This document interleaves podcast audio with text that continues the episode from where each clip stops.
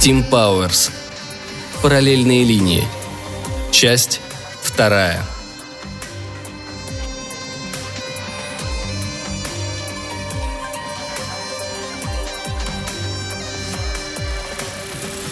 Чинно одетая, Кэролин не поленилась надеть юбку, в которой обычно ходила в церковь. С подкрашенными губами Кэролин закрыла за собой дверь и, тяжело переставляя ноги, побрела к калитке. Руках она держала объемистую сумку с вышитыми цветочками. Небо над верхушками деревьев было темно-синее. Редкие облака парили высоко-высоко. И Кэролин вдруг сообразила, что после похорон Биви вообще, кажется, еще не выходила из дома. Машину она теперь не водила. За руль их старого Пантиака садится только Эмбер – Девочка ездит за продуктами, покупает на свои деньги, а Кэролин потом выписывает ей чек. Чистую чековую книжку присылают по почте. Эмбер даже почту приносит. Почтовый ящик далеко у съезда шоссе. Управится ли Кэролин одна, если рассорится с Эмбер? Наверное, без этой девчонки она с голоду помрет. Когда Кэролин вышла на шоссе и повернула направо к дому Эмбер, ее правая рука задергалась. Но Кэролин не поддалась соблазну достать из сумки ручку. «Она же не со мной говорит», — сказала себе, глядя сквозь слезы, как играет солнце на ветровых стеклах и бамперах автомобилей. Она разговаривает с безмозглой Эмбер. Стану я подслушивать. Как же. Дом, где Эмбер жила с родителями, был выстроен в староиспанском стиле. Дорожка шла вверх, пересекая безупречно подстриженный газон. На фасаде огромное арочное окно с зеленой маркизой — Эрлин поднесла послушную левую руку к глазам, сложила козырьком, но так и не смогла разглядеть, есть ли кто внутри. Пыхтя взобралась по широким ступенькам. На зацементированной площадке перед домом остановилась передохнуть. Тут дверь распахнулась. В нос ударил какой-то холодящий аромат. Ага, средство для мытья полов. Мать Эмбер, моложавая брюнетка, Кристал, Кристин, уставилась на нее с любопытством. «Вы Кэролин, я не ошибаюсь?» – спросила она. «Да», — улыбнулась Кэролин, чувствуя себя бестолковой старухой. «Мне нужно поговорить с Эмбер». Мать насторожилась. «Я хочу повысить ей плату», — продолжала Кэролин. «И, знаете ли, спросить, может, она согласится проверять наши... мои счета, банковские извещения?» Женщина кивнула, точно соглашаясь с аргументом. «Да, наверное, ей это будет полезно». Замешкалась но все же посторонилась, поманила Кэролин. «Входите, поговорите с ней сами. Она у себя в комнате». Кэролин мельком оглядела гостиную. Полумрак, мебель затянута прозрачными пластиковыми чехлами и кухню. Светло, повсюду развешана медная посуда. Мать Эмбер постучалась, окликнула. «Зайка, к тебе гости!» И сама толкнула дверь. «Я вас оставлю. Обсудите все с глазу на глаз», – проговорила мать и вернулась в гостиную – Кэролин вошла. Эмбер, сидевшая по-турецки на кровати, застеленной розовым покрывалом, скинула голову. Перед Эмбер лежал лист картона, а на нем какой-то кристалл, карандаш и щетка биви. В окне, выходящем на улицу, мерцали пронизанные солнцем кружевные занавески. В углу стоял белоснежный стол, совершенно пустой, за исключением стопки учебников. На стенах две картины, какие-то аморфные пятна в пастельных тонах. Пахло пирожными – Каролин призадумалась, что лучше сказать. «Я могу тебе чем-нибудь помочь?» – спросила она наконец. Эмбер перестала опасливо щуриться, просияла, выпрямила спину. «Прикройте, пожалуйста, дверь». Когда Кэролин выполнила просьбу, Эмбер продолжила. «Вы знаете, что она возвращается?» – указала на картонку. «Она с утра со мной разговаривает». «Я знаю, детка». Кэролин подошла ближе, наклонилась к картонке, увидела алфавит, написанный по дуге – «Это такая штука для разговоров с духами», — разъяснила Эмбер с заметной гордостью. «Я указываю на буквы кристаллом. Вообще-то некоторые побаиваются кристаллов, но вы не волнуйтесь. Мой добрый». «Это называется доска Уиджа». «Верно. На рассвете она показала мне ее во сне несколько раз, потому что сегодня у нее день рождения. Ну и у вас тоже, наверное. Сначала я подумала, что это клетки для игры в классике, но она велела мне присмотреться, и я сообразила — Эмбер гордо оттопырила губы. Я писала алфавит по памяти, мы такой стишок учили, и случайно написала «че» два раза, а «ща» пропустила. Она вытащила из-под картонки листок разлинованной бумаги. Это ничего, я все поняла. «Можно посмотреть? Я... э...» Хочу, чтобы все получилось». «Да, она останется с нами. Она будет во мне. Она вам говорила?»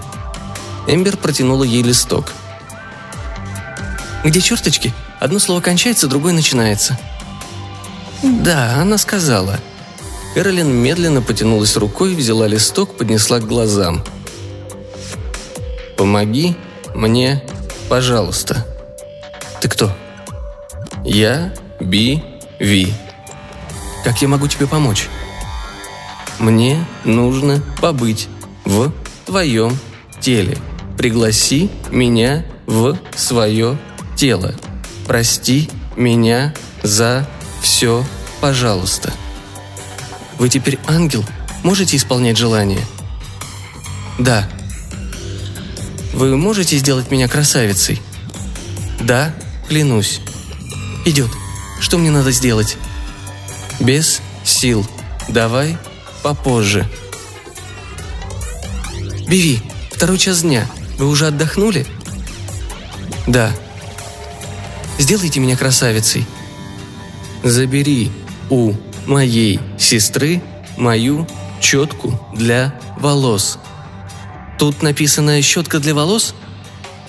«Да, тогда ты сможешь пригласить меня в себя». «А как это работает?» «Мы обе будем тобой». «И что мы сделаем?» «Похудеем, поедем путешествовать вокруг света». «А денег у нас будет много?» «Да, у меня на счетах в банке забери мою щетку для волос у нее тотчас же.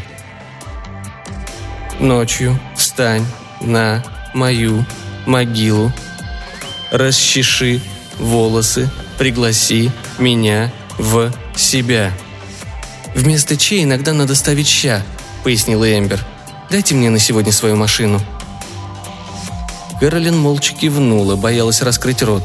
Еще проговоришься? Вернула девочке листок, гадая, как выглядит со стороны. Раскраснелась? Убледнела? Она чувствовала себя ничтожеством. Отвергнута.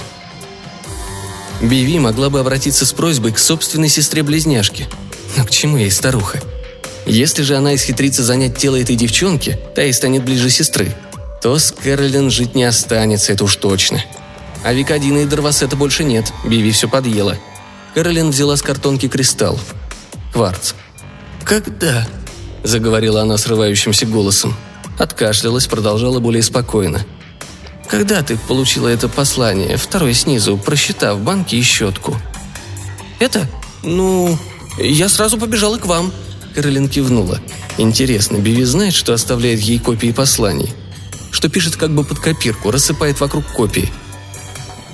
Каролин положила кристалл на картонку и взяла щетку. Эмбер хотела было что-то сказать, запротестовать, но смолчала. Действительно, в щетке застряли седые волосы. Кэролин сунула щетку в свою сумку. «Мне она нужна!» – вскричала Эмбер и потянулась к сумке. «Она говорит, что щетка мне нужна!» «Ой, конечно, прости».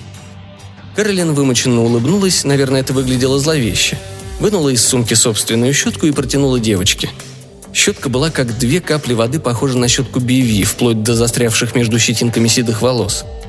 Эмбер забрала щетку, скользнула по ней взглядом, положила на подушку подальше от Кэролин. «Я не хочу», — проговорила Кэролин, — «мешать вашему разговору». Вздохнула глубоко-глубоко, вынула из сумочки ключи от машины. «Бери». Кэролин бросила ключи на кровать. «Я буду дома, если вдруг тебе понадобится помощь». «Хорошо, заметано». Эмбер, похоже, рада была ее спровадить. На следующее утро Кэролин проснулась от боли. Усталая правая рука дергалась. Но Кэролин перевернулась на другой бок и проспала еще 10 минут, пока телефон на тумбочке не освободил ее из монотонного сна, длившегося последний час. Кэролин села на постели, сморщила нос из камина пахло паленым. Хотелось кофе. Перед глазами все еще маячила доска Уиджи, увиденная во сне. Скривившись от боли, взяла телефонную трубку. «Алло!» «Кэролин, выпалила Эмбер. «Вчера ночью на кладбище во мне вообще ничего не поменялось. А Биви на мои вопросы не отвечает. Она мне буквы указывает, но я ей про одно, а она про другое. Сегодня она мало написала. Сейчас зачитаю. В общем, это самое. Ты победила. Ты тоже сгодишься. Мы всегда были не разлей вода. Это она вам пишет?» Кэролин покосилась на камин, в котором вчера сожгла или хотя бы опалила, зубную щетку, эпилятор, зубные протезы, бигуди и некоторые другие вещи Биви. Щетку для волос тоже. А сегодня она позвонит в фирму и отменит заказ на надгробие. Биви не заслужила могилы, которую было бы легко отыскать. «Мне?» Кэролин стиснула правую руку в кулак до боли, до хруста. «А зачем ей писать мне?» «Вы ее сестра-близняшка. Она, наверное...» «Эмбер, Биви больше нет. С ее смерти прошло уже девять недель. Но она вернется. Она сделает меня красавицей. Она обещала». «Детка, она ничего не может сделать. Без нее нам будет легче жить». Эмбер что-то возражала, но Кэролин задумалась о братьях, чьи лица теперь даже вообразить не может. О племянницах, которых никогда не видела. Наверное, у них уже дети, живут где-нибудь. О своей матери. Ее, скорее всего, давно уже нет на свете. Но в мире еще столько людей, а времени осталось в обрез. Кэролин твердо решила научиться писать левой рукой. А правая пусть себе пишет на воздухе понапрасну. Кэролин только порадуется. Ради этого стерпит боль и усталость. Наконец Кэролин встала, не выпуская телефонную трубку, и прервала Эмбер. «Можешь вернуть ключи от машины? У меня много дел»,